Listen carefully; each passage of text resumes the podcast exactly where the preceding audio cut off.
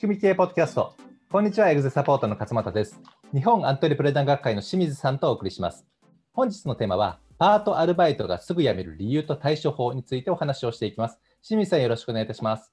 はい、お願いします。まあね、このタイトル自体でね、結構あのニーズがあるというか、興味深いテーマじゃないかなっていうふうに、まあ、思うんですけれども、はいあのまあ、パートさんとかアルバイトさんを、えー採用している会社さん、はい。まあ、ほぼほぼ全業種だと思うんですけれども、はい。特になんかすぐ辞められて困ってしまうとかっていうのは、飲食店であるとか、店舗型のサービス業では多いと思うんですよね。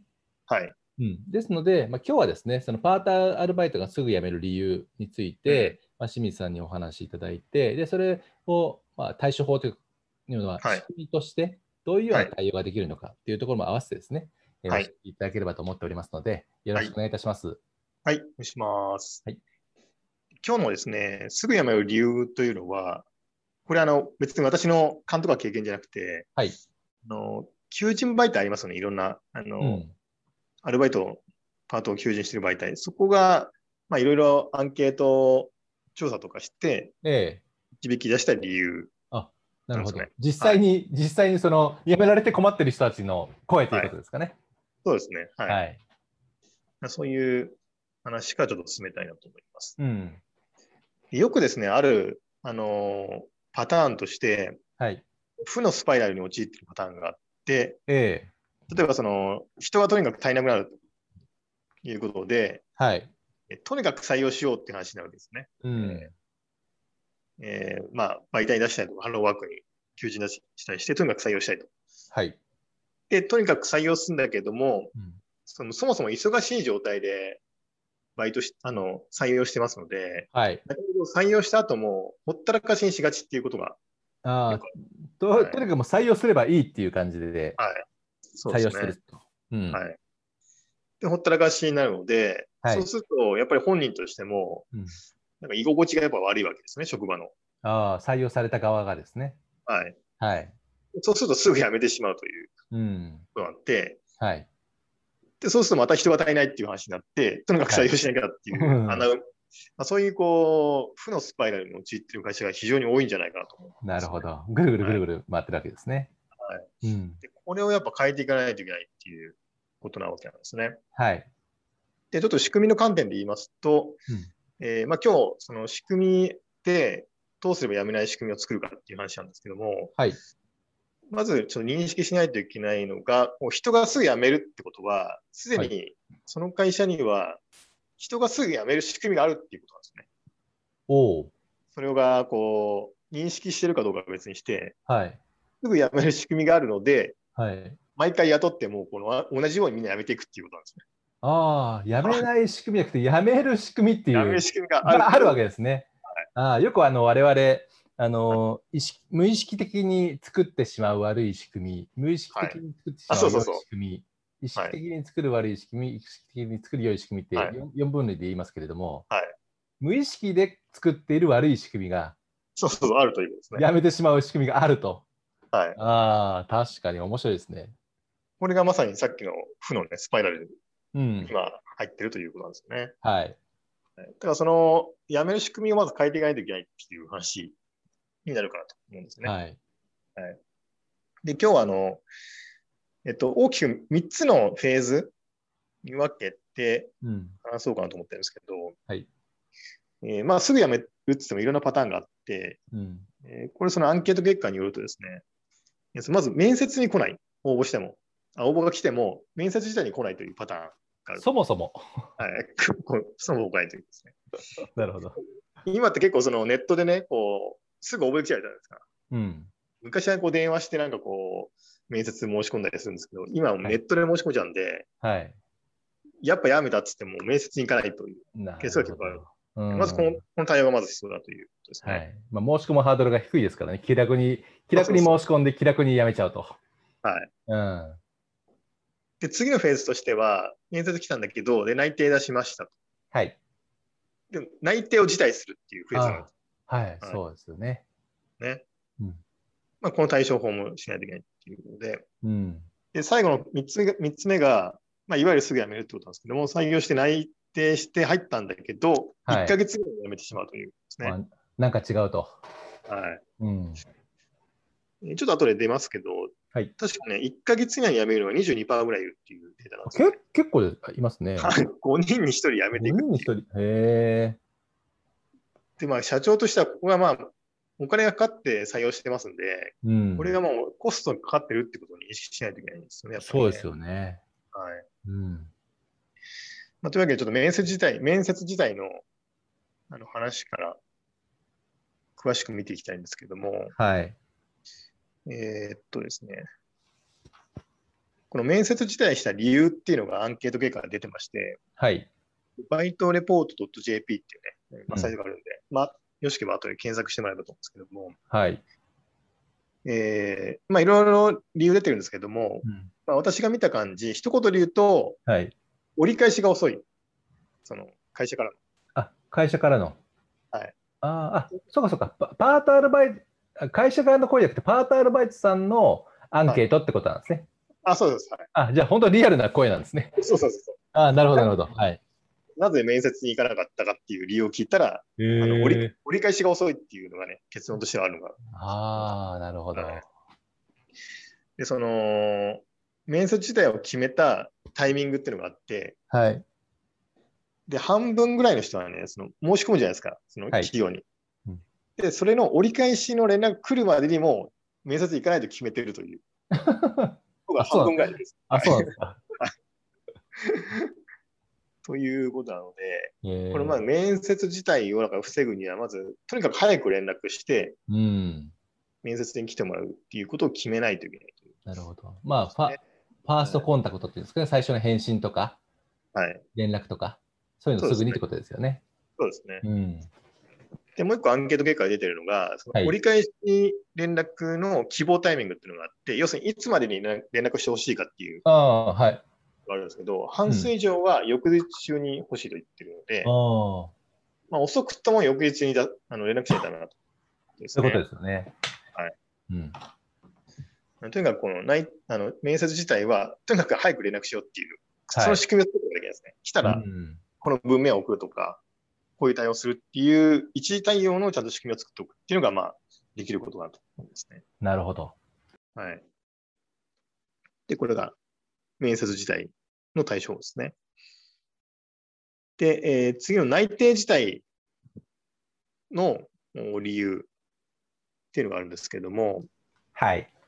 これはですね、まあ、これもアンケート結果出てるんですけど、これはまあ一言で言うと、要するに面接時のね、対応がよろしくなかったっていううん。ね。はい。面接官の相手の態度が。そうそうそうそう。ん。まあ、面と向かって、あのーその場でね、はい。やっぱやめますと言わ言わないんだけど、うん。内定もらってからやっぱやめたっていう話になるうんっていうことですね。なるほどね。まあ、面接のね、仕方をその人に任せてれば、結構そうなりますよね。そうそうそうそうう。ん。はいじゃあ、そのどういう面接が良くないのかっていうのをね、これも聞いたアンケートがあって、はい。えー、5個あるんですけど、一つは、怒号が聞こえるっていう。ああ、なるほどね。あの店舗系でね。そうそうそうそう。はい。これね、僕も昔、学生時代のバイトの時にあったんですよ、これ確か一回。あ、そうですか。寿司屋のバイト行こうと思ってやったら、はい。はい。バックヤードからなんかベテランの職人さんが怒ってる。あーあー、ありますよね。普通に店舗でね。お客さんの前でもやってたりしますからね。そうそうそう。うん。これは良くないですねって言うんですね。うん、なるほど。はい。あと二つ目がね、汚い店舗。まあ、これは当たり前ですよね。うん、なるほど。結構基本的なところですよね。はい。そうそうはい。で、三つ目が、面接官やスタッフが疲れていると。ああ、忙しいから人が足りないから、ね、募集してるから、あ。はい。ちょっとお疲れ気味だと。そうそうそう。うん。こういう会社に入りたくないなと思っちゃう、ね。あとね、四つ目がね、標語やノルマが貼ってあるということですね。ああ、へえ。これはね、ブラックバイトなんだと思われがちだという。ああ、なるほど。厳しいノルマを与えられてるみたいな。はい。はいで、最後五つ目が時間に遅れてくると。面接うん。はい。結構これありがちだなと思って、うん。要するに求職者の方が遅れてくるのは結構皆さん厳しいじゃないですか。はい。でも自分が遅れるってことに関しては結構ルーズな人が多いので、うん。雇ってあげるっていうね、そう、なんか、うんそういう視点があるので、やっぱり。はい。なるほど。でも、どれもね、至極まっとうなご意見ですよね。そうですね。確かにそれなんかちょっと、いや、嫌な、ね、嫌になるかなっていうのが。そうですね。うん内定自体はとにかく、あ、実はね、これ後からも出てくるんですけど、はい。面接の対応って実は入社してからも影響するらしいんですよね。あなのでそのそうなんですか？はい。面接時の対応が引きずってるっていう、ずっと。ああ、ずっと引きずってるんですね。なので結構大事ですね。えー、やっぱ第一印象ってね、なかなか変わらないって言いますけど、はい。うん、その通りなんですね。でこれ仕組みで言うと、まあ、うちで言うとその採用の仕組み作りの時に、はい面接のチェックリストを作ったりとか、うん、やるっていうのがありますけれども、そうですよね。誰が対応しても同じように、うん、あの対応すあの対応できるようなチェックリストだったりとか、うん、まあ、あともちろん仕事環境のね、整理整頓とかあはいりま。すけど、うんそういうのもする必要があるかなと思いますね。そうですよね。伝える内容とかもね、あの、はい決めて伝えますからね。そうですね。はい、うん、なので、まあ、内定自体をあの防ぐには面接の仕組み作りはい。っていうことですね。なんかいきなりあれですね、すごい具体的で参考になりますね。そうですね。うん。うん。なるほど。はい。じゃあ最後、3つ目のフェーズで、はい。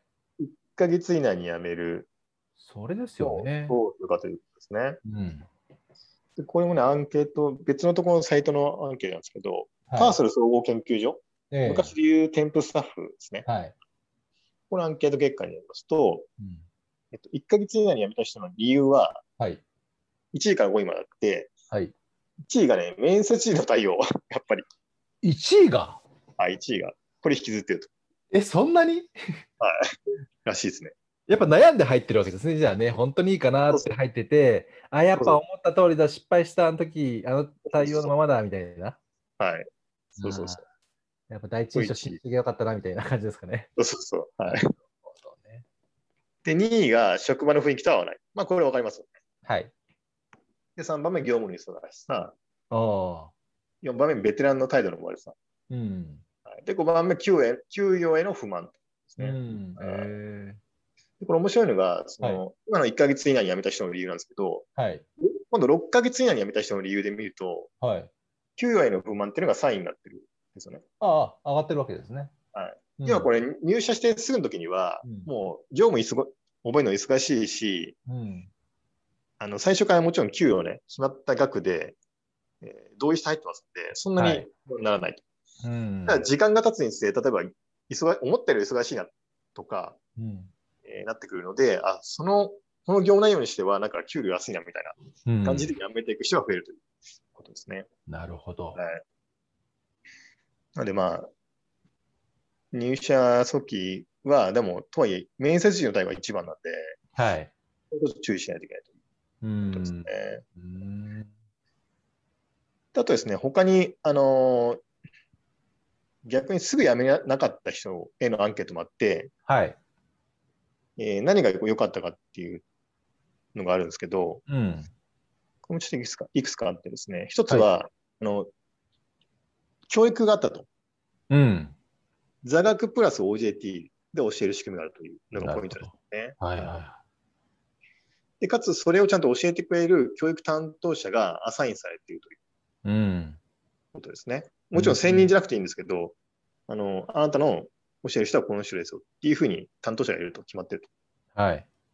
こうするとほったらかしにならないのでいいとうん思いますね。ね、一番最初にね、清水さんおっしゃった、入って忙しいからほったかされて、ほったらかされてるとか、じゃなくて、しっかりこうフォローしてくれると。はいうん。確かにすごい大事ですよね、そこは。はい。うん。あとは、えっ、と、全体ミーティングがちゃんとあって、はい。えーみんなと顔を合わせる機会があるとか、うん。あと談話スペースがあって、あの、え他のバイトの人と話す機会があるとーあ、コミュニケーションを取れる場が用意、もうしっかりか。ある。ある。はい。ああと意外とあの大事だって言われているのが、この職場公演職場貢献するチャンスがあるということですね。あ。お、そうですか。はい。まあ、これどうどういうことかというと、要は、あの、今の仕事内容とか、うん。今のこのお店をね、もっと良くするにはどうすればいいかっていうことに貢献したいと思ってる。実は。なるほど、なるほど。まあ、はい自分の存在価値、存在意義というか。そうそうそう。うん。単なる和気あいあいとサークル活動みたいなノリでやってよりも、はい仕事として取り組めるという、うん。この経験値が上がるっていうことを求めてるうんというね。なるほどね。でこれ確かに僕もお客さんとか見てたらそうだと思うんです。パートの主婦,、主婦の人でも、やっぱりそういうチャン、自分の意見を言えるとかうん。いうチャンスがあると、やっぱみんな生き生き働くっていうのがあると思うので、うん。これ結構大事かなと思います、なるほどね。でも、あの、マズローの5段階欲求説でしたっけ？あの階段がありますけそど、結構ね、はい有名なものがありますけど、はい。あの中でね、5つの欲求がある中の社会的欲求とか承認欲求って、うん。そうですよね、そういうなんかグループに参加して、はい社会的にで活躍してで、自分が認められてとかっていうところの欲求が基本の欲求の中で入っているので、うん。そうですね。やっぱりね、パートとか社員とかも関係なく、そこで自分が役立って貢献できてっていうところはやっぱり喜びとしてあるんでしょうね。まあ、という感じで、こう、入社してすぐ1ヶ月以内に辞めるのを対処するには、はい。たような環境づくり。まあ、うんまさに職場をね、いかに良くしていくかっていうことに尽きるんまあ、それをやっていく必要があるというそうですよね。かね。うんはい。なるほど。はいまあ、仕組み経営でいうところでいうと、その採用プロセスと入った後のオンボーディングのところですけど、はいあので今日のテーマであるパートアルバイトがあのすぐ辞めない対処法っていうところのキーとして、あのえー採用プロセスのところにね、いろいろこうはい仕組み化をした方がいいとは思うんですが、逆にそこで、なんか合わない人を入れない仕組みっていうのも、ね、必要になりますからね。そうですね。合わせはい。てね、その採用プロセスのところで、まあ、考えてみるといいんじゃないかなというふうに思います。